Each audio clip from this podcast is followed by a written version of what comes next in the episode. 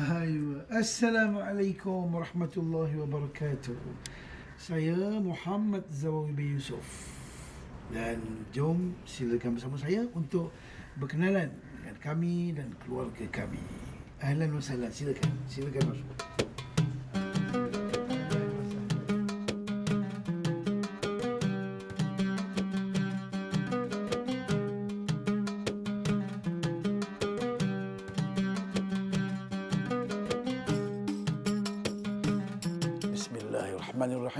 Assalamualaikum warahmatullahi wabarakatuh. Alhamdulillah wassalatu wassalamu ala Rasulillah. Saya sebenarnya asal daripada Terengganu. Terengganu ni uh, negeri yang hebat lah. Malaysia semua hebat. Yang kedua, saya datang daripada keluarga yang saya panggil keluarga hebat. Hebat sebab mak saya hebat. Hebat sebab ayah saya hebat. Walaupun uh, mak ni kerja, mak saya kerja bisnes jual kain. Ayah pun jual kain juga.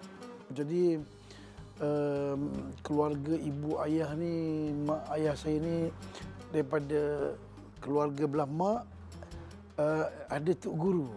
Uh, tok guru mengaji agama, mengaji Quran. Belah ayah saya pun tok guru mengaji Quran, tok guru di kampung lah peringkat tok guru peringkat kampung. Tapi walaupun peringkat kampung berjasa. Jadi saya duk rasa daripada kecil lagi memang hidup dengan roh tu. Dan eh, saya masa kecil-kecil dulu lah biasa pergi seorang tok guru. Tok guru di Terengganu yang terkenal tu ahli politik sekarang lah. Antaranya Tuan Guru Haji Abdul Hadi Awang. Uh, mak saya sebut dia kata tak payah pergilah dengar ceramah tok guru tu. Cuma belajar betul-betul jadi macam tok guru. Tapi uh, sebenarnya saya rasa lah doa daripada mak ayah. Sebab saya tanya mak saya, mak doa apa? Eh? Mak saya kata saya doa setiap kalau anak adik beradik saya 10 orang. Mak kata bila doa tu saya sebut nama seorang seorang seorang seorang seorang. Saya masuk sekolah agama. Kononnya bila nak sekolah agama ni uh, panggil ustaz. Uh, jadi mula-mula sekolah agama pun pakai baju putih, pakai kopiah. Balik kat rumah panggil ustaz.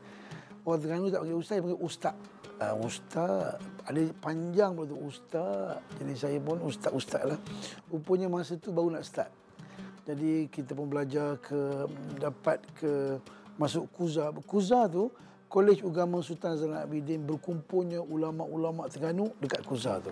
Daripada Mesir, daripada Mekah. Jadi kami hidup dengan tok-tok guru lah. Kemudian boleh belajar berjaya ke Universiti Al-Azhar Mesir. Kemudian lepas Azhar Mesir tu balik dapat berkhidmat di Kuza. Kemudian ada suasana tertentu saya pun dapat masuk ke UIA. Kemudian saya pun berhenti tinggalkan UIA sebab saya pun jadi pokok sendiri, pokok kecil je. Saya buat motivasi, kemudian dengan ceramah, masuk TV, keluar TV, masuk TV, keluar TV. Kemudian lepas lama tu ada buat training motivasi pula, motivasi kemudian sebab motivasi ni uh, nak memotivasikan orang bermula dengan kita dulu. Saya semangat dulu. Kemudian uh, lepas tu saya nampak motivasi dah dah masa tu tepu dah kita punya projek dah banyak dah. Lepas tu satu kali dapat satu slot pergi Mekah. Bila pergi Mekah ni kat pergi Mekah ni kan ada orang dekat Malaysia dia tak tak apa nak pergi surau. Tak berapa nak dengar ceramah. Tapi bila pergi Mekah tu semua dengar dan dengar pula nak berubah uh, tempat terhad, masa cantik, tempat penuh dengan berkat. Kemudiannya ada Rasulullah kat situ, ada Kaabah kat situ. Uh, dia orang pun hari-hari Masjid Haram, Masjid Haram, Masjid Haram. Walaupun balik Mekah haram tak pergi masjid tapi masa kat Mekah tu wow jadi saya pun ambil kesempatan oh nampak ini satu peluang baik ni untuk membantu untuk berubah maka sampai sekarang kami ada uh, travel agent yang ada lesen untuk buat umrah dan buat haji. Jadi alhamdulillah seronok kat sana. Bila buat travel ni saya pergi. Sebab apa? Kami punya umrah sama macam orang lain juga. Cuma kita bagi satu tagline yang agak special. Saya bagi nama umrah bermodul. Umrah bermodul ni maknanya jemaah yang pergi umrah, saya beritahu awal lagi pergi umrah kat sana kita macam pergi training tau. Ha, pernah pergi training tak? Kan training kan. Dia training ni yang training yang special ada tiga. dia ada ceramah indoor, yang keduanya outdoor dan yang ketiga tidur. Ha, indoor, outdoor, tidur. Jadi pergi Mekah kami ceramah indoor dan ada kelas dekat hotel. Outdoor kita ziarah tengok makam Rasulullah. Itu outdoor. Tengok Jabal Thur, Jabal Uhud dan tidur malam. Jadi kita ajar sebelum tidur apa dia sunnah Nabi macam mana. Jadi rupanya uh, bila kita buat travel buat umrah memang dia punya kerjanya ialah ceramah, ceramah, ceramah, ceramah. Yang kedua, saya pilih ceramah dulu sebab apa? Sebab saya baca satu buku seorang penulis terkenal di Mesir. Uh, saya lupa nama dia. Tapi dia kata apa? Awak nak ceramah, nak bidang kerja, kerjalah. Kerja apa? Tapi jangan lari satu bidang mengajak orang. Mengajak orang kepada Allah. Kenapa? Sebab jemaah itu kan perlukan pengisian. Jadi ceramah, ceramah. Malam siang ceramah. Jadi kadang-kadang orang tanya juga, Ustaz, Ustaz mari makan ni tak letih ke? Ha, tak letih. Tuan-tuan, kita kan, kalau kita buat sesuatu dengan minat, seronok. Dia akan tak ada beban. Tapi kalau kita minat agama, minat sebab kita cari ibadat, kalau kita minat, apa lagi kita buat dengan seronok, apa lagi dapat ganjaran. Sebab hari ini orang, kalau dibuat sesuatu, dia tanya, aku dapat apa eh? Aku dapat apa? Kau dapat duit? Yes, tak tidur malam pun tak apa. Eh, bangun tengah malam pun tak apa sebab duit punya pasal. Jadi kita ada satu motivasi lain yang lebih hebat daripada duit daripada dia. Nak dapat cinta Allah. Bila kita cinta, buat dengan seronok. Jadi cinta Allah tu menyebabkan kita kita cari redha, ya, semangat. Jadi bila kita buat dengan love, kita tak akan rasa terbeban. Itu ah, cantik ayat, beban. Kalau tidak, kita beban tau. Jadi uh, saya rasa uh, saya berdakwah, dakwah tidaklah mengajak orang supaya buat dengan love. Bila buat dengan love, dia tak akan rasa berat. Kita janji banyak ni, dia tak jadi. Kita dah bayar deposit, dia belasah duit kita. Uh, lagi satu, Pak Umrah ni dia berkait dengan flight. Kita dah booking flight, last minute dah dapat ke orang lain kita lambat bayar, habis dia telan duit kita. Banyak ceritanya. Dan jemaah pula kadang-kadang nak pergi. Bayangkan 30 orang nak pergi. Tiba-tiba, eh tak ada pergi. Dia janji nak bayar deposit. Kita dah bayar deposit, habis kena telan. Kemudiannya uh, di sana. Uh, di sana, jadi pengalaman kami di sana memang sebenarnya menguruskan haji umrah yang pertama sekalinya kena kena kena kena ikhlas. Jangan usul nak tipu. Saya dah tahu. Tahu gini, kalau kita nak tipu orang, uh, kalau buat pahala, belum buat pahala, kalau nak buat pahala kan, Nabi kata, Man hamma bihasanati, siapa bercita-cita nak buat baik, dapat satu pahala, walaupun tak buat. Siapa nak buat dosa, Allah tak akan buat bagi pahala dosa lagi sebelum anda buat dosa. Tapi untuk orang pergi Mekah ni, belum buat lagi tapi kau dah. Niat nak tipu jemaah, dah dosa besar. Oh, belum buat sebab tanah haram tu. Ha, jadi eh, kami tahu benda tu. Cuma terkadang kita bukan tipu tahu kadang-kadang kita pun tertipu. Saya pernah pengalaman saya saya pernah jemaah jemaah ramai masa tu. Saya pergi ke jumpa seorang ejen tiket. Sebab tu saya mula-mula buat ejen tiket. Kemudian uh, kita bayar tiket dia pun senyum terima kasih dia bagi ini tiket rupanya tiket dia bagi tu tiket balik tiket pergi tak ada kalau tiket balik ada, mesti kita pergi dah sebab balik ada. Jadi kita umrahkan, haji kan umrahkan 10 hari. 10 hari 12 malam. Jadi contohnya tiket 10 hari bulan kita balik. Jadi pergi tu mesti paling kurang 1 hari bulan. Berbalik 10.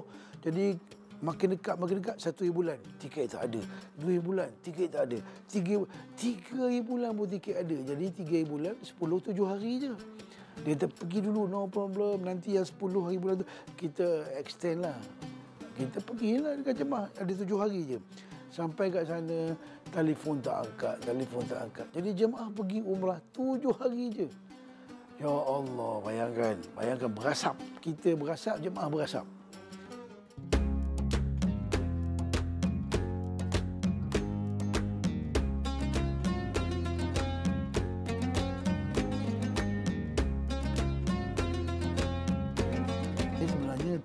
Dengan travel ni bila dah uh, di 10 tahun ni kan? 10 tahun ni. Anak dah mula besar-besar lah kecuali yang sebelah saya sebelah kanan ni dia masih kecil lagi. Jadi banyak uh, dulu pun banyak tak duduk kat rumah juga sebab kuliah. Kemudian ada training. Yang tu training tu turun pagi balik petang. Dapat gaji bayar hutang tapi bila buat uh, umrah dulu buat umrah ni dia pergi sekali pergi uh, 12 hari kali pergi. Uh, jadi masa tu anak-anak dah mula yang kat universiti tu dah mula kat universiti lah mula besar. Cuma tinggal beberapa yang kecil-kecil lagi. Walau macam mana pun masa tu dia tak boleh ghost time. Bila kita ambil masa tu memang dah memang kosong kat situ lah. Kadang-kadang isteri sebut uh, homesick rasa. Sebenarnya kita orang pergi Mekah pun homesick juga ingat anak-anak petang-petang. Hmm. Tapi macam mana pun eh, sebenarnya diperlukan uh, isteri kita kena faham. Uh, bila isteri faham, dalam Islam pun ayat Quran pertama tu pun ikra. Ikra makna baca, baca maknanya faham. Sebab baca dia tak boleh berpisah dengan faham. So bila isteri faham tu uh, understanding lah. Jadi kita pun uh, faham jugalah. Cuma bila masa tak ada tu uh, kita rasa uh, masa tu mas. Jadi bila masa tu mas duit, kita pun ada rezeki dapat duit. So kita nak ganti balik antaranya uh, kita ajak anak-anak mula berjalan, pergi sana, pergi sini, uh, nak cover, nak cover balik. Tapi walau macam mana pun bila kita tak ada tu peranan isteri. Uh, isteri tu bukan isteri, iswan. Uh, iswan tu seorang lah. Isteri tu kan banyak tiga. Jadi bila isteri sebelah saya dia faham, maka kami senang uh, travel sebab hidup ni perlukan pengorbanan juga. Uh, sebenarnya nak uruskan anak-anak ni uh, walaupun ustaz berjauhan tapi alhamdulillah sekarang ni kita ada uh, apa ni telefon semua kan kita boleh berhubung. Jadi kalau ada apa-apa masalah saya biasa akan beritahu ustaz lah. Uh, Ojuk lah. Ojuk. Rojak rojak lah. Ha, tapi kalau sekiranya ada macam dia orang ada um, kena ambil report card ke atau ada majlis-majlis sekolah yang perlu ustaz hadiri, saya akan inform ustaz dulu supaya dia boleh kosongkan masa tu dan cuba juga hadir sebab itu penting sebenarnya pertemuan um, bapa ibu bapa dengan guru-guru kan. Saya cuba pastikan ustaz akan kosongkan masa tu ada sekali lah dengan saya. Hmm, kalau tak dapat juga saya boleh boleh handle. Boleh handle lah. Boleh, Pak. Uh, dan biasa akan bagi laporan kat ustaz je lah. Macam mana. Untuk urusan lain ni semua sebab anak ada yang dah besar. Jadi anak-anak pun saling bantu-membantu. Apa-apa masalah dia orang boleh uh, tolong umi dia lah. Sebenarnya saya memahami ustaz ni dia seorang yang uh, suka mencuba benda baru. Uh, dia, dia kalau dia macam uh, ustaz bermula dia nak nak buka travel ni bila dia ada join umrah daripada syarikat Media Prima hmm. dia maknanya lima tahun kalau tak silap lima tahun berturut-turut ustaz jadi pembimbing umrah. Uh, lepas balik daripada uh, apa ni trip umrah tu biasa ustaz akan fikir biasa-biasa biasa insyaallah dia boleh buat. Ada jalan lah ada jalan, ada jalan. dia nampak jalan dia tu. So, kita just bagi sokongan je lah. Apa yang patut documentation semua tu saya biasa saya yang uruskan uh, ustaz akan uruskan yang lain. Uh, jadi walaupun sebenarnya saya tahu dia uh, mungkin ustaz akan tinggalkan lama kan tapi uh, insya-Allah rasa boleh hadapilah. Abah dia suka usik uh, dengan adik-beradik. Lepas tu kalau tak ada abah dia macam sunyi. abah pun sunyi juga kat Mekah. Jadi kalau Abah tak ada kat rumah, maybe kita rasa macam mm, macam kosong lah, tak ada Abah. Ayah, tapi Umi ada, Umi hebat. Abah Umi hebat, hebat. Uh, kadang-kadang kalau Umi nak kena tolong ke, Iman lah tolong. Kalau Abah tak ada, atau adik-adik lain. So kalau Abah pergi ke uh, Mekah tu ada imam sebut yes. Awak tak ada. Okey tak ada gitu. Ada tak gitu? Ya ke? Tak ada. Ada. Hmm. ada pun awak dah balik dah balik. Ah, ya, tak ada eh?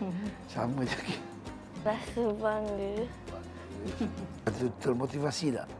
Maknanya sebab abah ceramah kan? Ke bangga saja je? Adalah rasa. Adalah.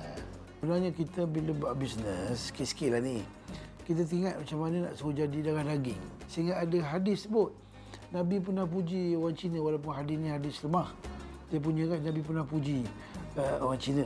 Jadi kita sebut juga tentang bisnes. Sebab tu ada anak saya seorang yang pergi sekolah dia mula saya bekalkan dia minyak wangi, dia mula bisnes. Lepas tu dia pun bila kita bekalkan minyak wangi dia pun mula mencari bahan-bahan sebagai apa? Sebagai modal ke apa? Eh, sebagai produk dia. Ha, so nampak dia balik dia simpan duit, dia kira duit. Jadi ada yang yang yang yang macam itulah. So kita nak uh, sebab Rasulullah mengajar kita kita bisnes. Sebab bisnes ni, bila bisnes, kita akan jaga hubungan dengan orang. Ha, hubungan dengan orang, kita pergi mana pun, kalau minta maaf, minta maaf. Kerja kerja dengan dengan orang ni, kadang-kadang kita tak fikir orang sangat. Sebab kita fikir gaji kita, kerja kita. Sebab kok, lepas tu Nabi kata, 9 per 10, apa nama ni, uh, kekayaan datang daripada bisnes. Tapi sunnah Nabi kita kena ikut. Ha, sunnah Nabi semayang sunat ada fardu tapi sunnah bisnes ah sunnah bisnes kena ajar anak-anak kita cuba buat bisnes kalau tak boleh cara tu kemampuan dia terlibat sekali ke menguruskan bisnes ke insyaallah suatu hari nanti ajar dia berdikari cari produk sendiri cuma saya gini ya dalam buat kerja saya biasa sebut juga lah tapi tak berapa tak berapa diwar-warkan saya biasa sebut kalau nak buat sesuatu perbuatan tu kena buat betul dan apa dia Betul, betul dan Betul-betul. tak ingat. Betul dan betul-betul. Ha, kalau buat satu buat apa pun kena buat betul dan betul-betul. Sebab banyak benda betul yang betul ni dia jadi betul bila buat betul-betul. Sebab benda tak betul kalau buat betul-betul jadi betul juga. Walaupun tak betul, buat betul-betul jadi betul. Kalau benda tak betul, buat betul-betul jadi betul. Apalagi yang betul, dibuat betul-betul baru betul. Jadi saya ingat saya buat kerja betul-betul. Belajar pun kena betul-betul juga. Dan isteri saya pun memang betul-betul. Sebab semayang kan betul. Kalau tak buat betul-betul jadi tak betul walaupun dia betul. Maka Nabi sebut kam min sa'im kam min qa'imin berapa ramai orang semayang tak dapat apa-apa illa at-ta'ab dapat letih je. Betul tu dengan Allah. Ha, niat kena betul, belajar kena betul macam ini saya jaga anak dengan betul ikut syariat. Anak-anak belajar ikut syariat. Tapi yang kedua kena buat betul-betul. Ha, betul-betul tu maknanya bersungguh-sungguh, keadaan yang betul, teknik yang betul. Jadi saya rasa itulah. Dalam Quran pun ajar Islam ulama dalam Quran sebut apa? Uh, sesiapa yang bermujahadah uh, Allah akan bantu dia. So kalau kita buat betul, betul-betul Allah bantu saya, bantu isteri saya, bantu anak-anak sebab Allah bersama dengan orang yang bersama dengan kebaikan. Wallahu a'lam.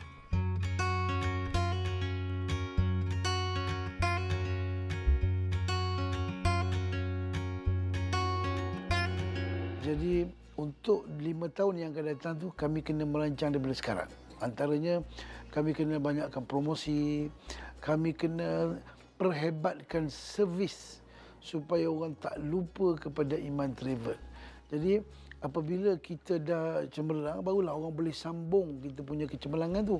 Contohnya saya mulakan daripada A, sekarang ni saya sampai J. Maka lepas ni kita staff kami, keluarga kami anak-anak kena sambung sampai ke peringkat Z dan sebagainya. Jadi untuk cemerlang bukan sekadar sebut tapi kena ada tindakan dan dalam bidang uh, apa nama ni uh, niaga uh, menguruskan orang ni yang paling utama ialah servis, servis servis. Dalam masa yang sama juga, kami mengajak kepada jemaah yang pergi ke Mekah, mereka sebenarnya mereka kena jadi kena kena faham tentang karena di Mekah. Kadang-kadang di Mekah ni, sebab tu di Mekah ni, pahala dia seratus ribu. Sebab cabaran ni banyak supaya dapat ratus-ratus ribu tu. Uh, jadi uh, pergi umrah sebab nak selesa satu hal, yang satu lagi nak cari mabrur itu paling penting sebenarnya dalam hidup kita ni semua orang mengejar KPI. Ya, KPI ni uh, semua orang nak untung banyak, kaya banyak, lebih banyak. Cuma KPI agama tu yang tak berapa sangat. Kita mengejar kalau orang buat investment dia kejar, dia jumpa sanggup jumpa orang uh, di kalau di KL dia sanggup pergi Johor. Di KL dia sanggup pergi ke Kota Baru, sanggup pergi Penang. Kenapa? Nak jumpa orang tu sebab nak nak dapat apa dipanggil? Nak dapat sale. Ha, nak jumpa dulu. Tapi yang masalah nyawa kita tak berapa nak jumpa Allah. Untuk makan orang sanggup naik motor konvoi, naik motor jalan ke KL pergi ke Johor nak makan mi Johor, mi muar.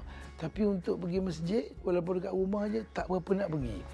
Kita biasa makan, kalau kita makan dia sebut, "Eh, tak sedap lah dia punya masak ni. Ah, Tak sedap makan kan? Kita makan nasi, tak sedap. Lauk tak sedap. Cepat je kita rasa. Kita terus bertindak. Kenapa tak sedap? Tapi kita semayang, rasa tak sedap, tak khusyuk, kita buat de je. Kita baca Quran tak ada rasa apa-apa, de je. Jadi saya nak sihatkan kepada remaja hari ini, kita maju biar seimbang, balance dengan agama. Kalau boleh, agama lebih ke depan, agama lebih maju. Sebab kau nak berjaya, anda kena betul dengan Allah. Anda kena qad afahal mu'minun. Orang berjaya antaranya Allah sebut confirm berjaya. Siapa dia? Alladzina hum fi salatihim khashi'un. Yang semayang, semayang bukan semayang biasa. Semayang yang ada nilai namanya semayang khusyuk. Jadi kita kena ada satu namanya target. Target kita ialah orang yang ada minda akhirat. Satunya minda akhirat, yang keduanya Allah minded. Allah dulu, Allah first. Faktor Allah tu ni. Faktor Allah kena ada dulu. Faktor Allah tu faktor Allah. Kita kadang-kadang ada duit, seronok. Kita pernah seronok? Sebab saya ada Allah. Ha, kita kadang bila orang tinggalkan kita, orang pulau kita, yes, kita rasa uh, tak seronok. Tapi kalau Allah bersama kita, kita rasa seronok tak? Jadi saya nak beritahu, berjaya di dunia bermula dengan berjaya dengan Allah. Berjaya dengan agama. Dunia jadi mulia ada tiga. Yang pertama, bila ada kawan-kawan baik. Yang ketiga, bila ada ingat akhirat. Yang ketiga, bila ada tahajud. Jadi kalau boleh Allah Taala sebut dalam Quran apa tu? Carilah akhirat, jangan lupa dunia. Cari akhirat dulu, dunia akan kejar kita. Jadi ingat uh, kecemerlangan dunia ada bila anda taat kepada Allah Subhanahu Wa Taala. Beban akan hilang bila anda cinta kepada Allah Taala. Insya-Allah uh, anda akan berjaya dunia akhirat.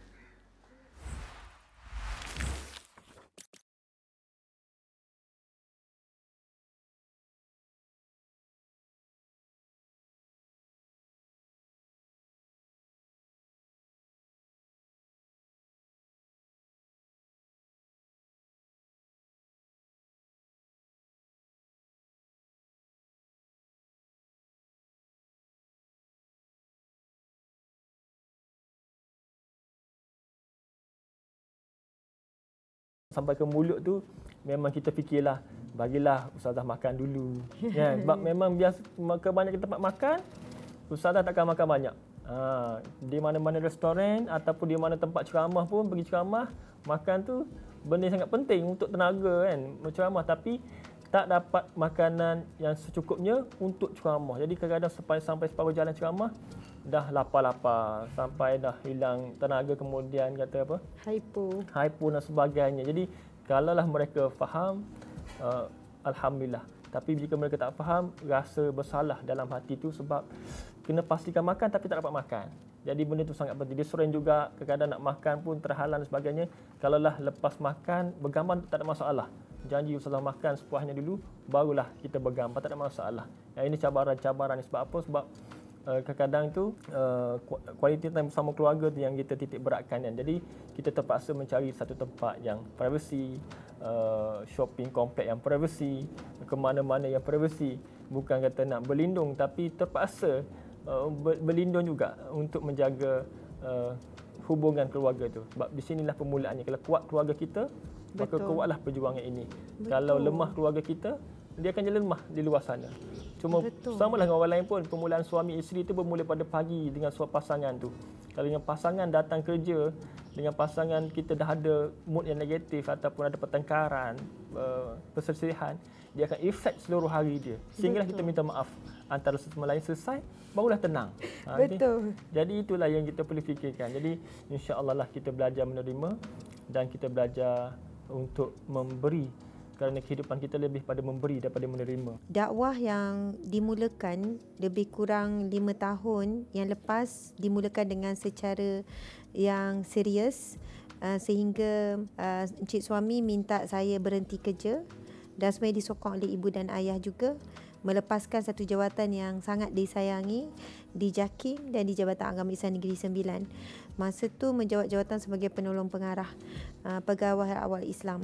Jadi um, setelah 9 tahun ya, akhirnya bila merasakan bahawasanya dunia dakwah memerlukan tumpuan dan keputusan yang besar dibuat bukan mudah ya kita dah stabil, kita dah ada gaji tetap, kita dah ada fokus, kita dah ada pangkat dan sebagainya nak lepaskan.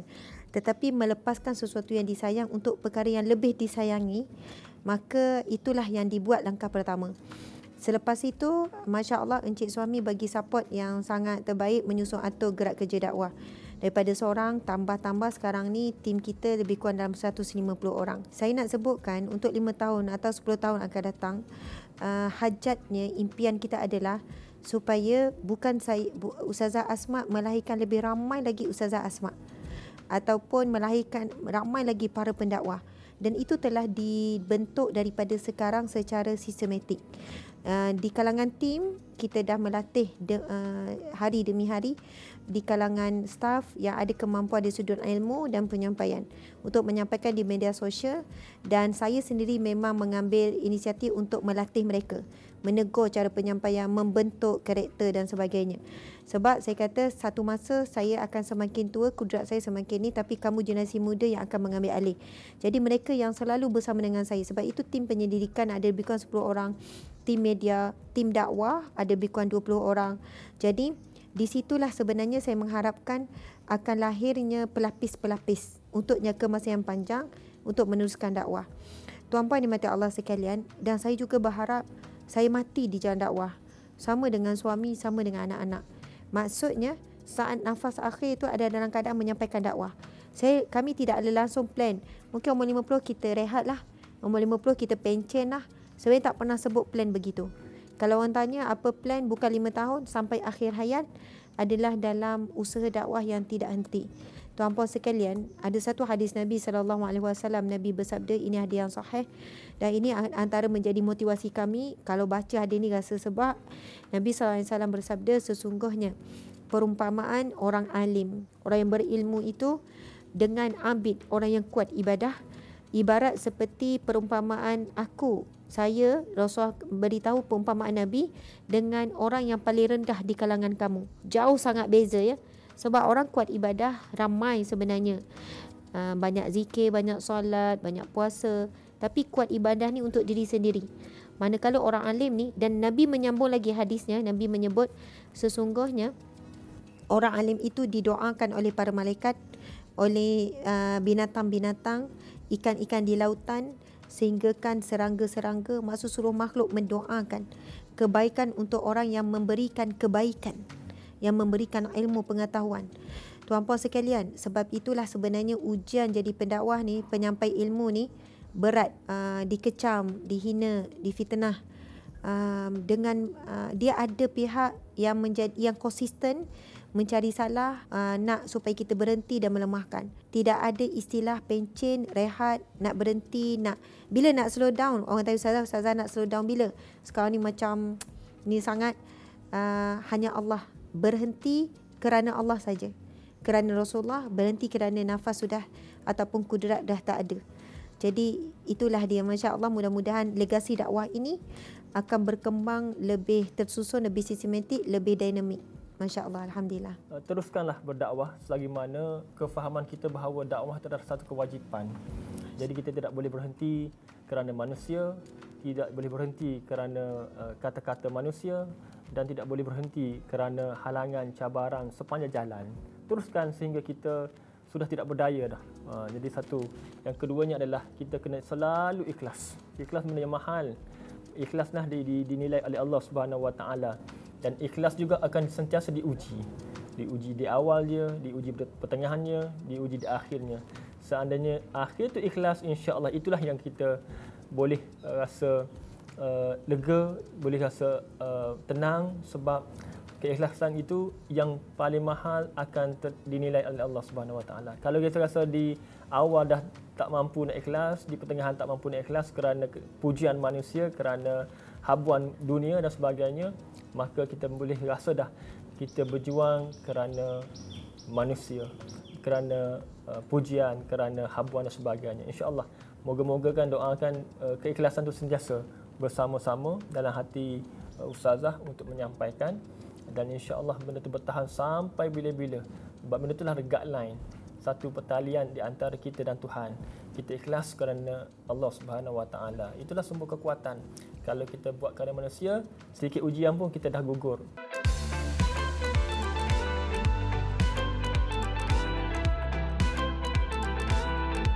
Masya Allah, Alhamdulillah. Uh, tuan-puan sekalian, ini antara aktiviti anak-anak iaitu mereka memelihara kura-kura ni daripada kecil, baby kura-kura sampai besar. Ini antara yang besar.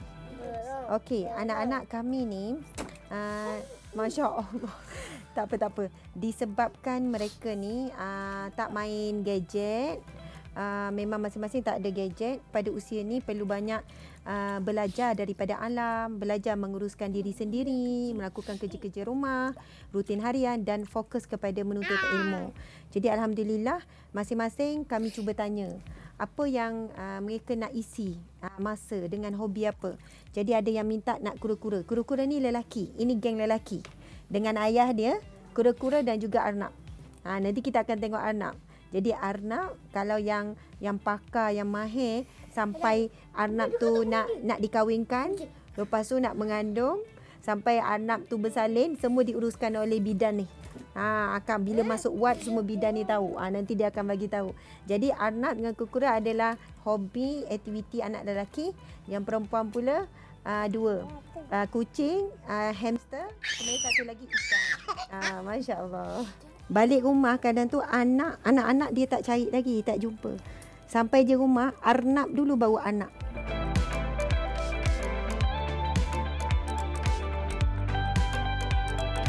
Subhanallah, uh, ucapan saya buat encik suami yang tercinta. Uh, terima kasih uh, di atas keredaan encik terhadap saya kerana redha seorang suami terhadap isteri itu adalah suatu yang paling mahal yang menjadi asbab seorang isteri itu masuk syurga adalah melalui antaranya melalui jalan redha seorang suami. Dan bila encik selalu sebut perkataan redha pada saya, abang redha, abang redha, uh, itulah antara uh, perkataan ataupun azimat yang paling mahal dalam hidup saya. Uh, dan saya nak ucap terima kasih banyak-banyak kerana encik telah melucutkan hak banyak hak encik sebagai seorang suami uh, encik merendahkan ego dengan sangat rendah bila encik melepaskan saya dalam keadaan saya tidak mampu menjalankan tanggungjawab sebagai isteri dengan sebaiknya. Masya Allah, saya tahu suami suka saya masak apa tapi dia korbankan hak dia tu.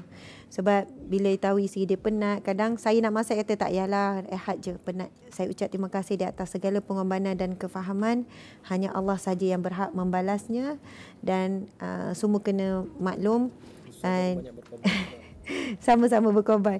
Di sebalik uh, saya sebenarnya uh, hakikatnya orang yang lebih banyak pahala adalah encik suami. Sebab saya takkan mampu keluar saya tak mampu buat apa saja melainkan redha suami sokongan suami. Dan saya diuji dengan mungkin riak dengan perasaan-perasaan tu. Tapi orang yang di belakang ni dia lebih selamat dan boleh jadi encik lah yang diterima Allah segala amal dan encik kena bantu saya untuk tarik sama ke syurga bersama dengan anak-anak.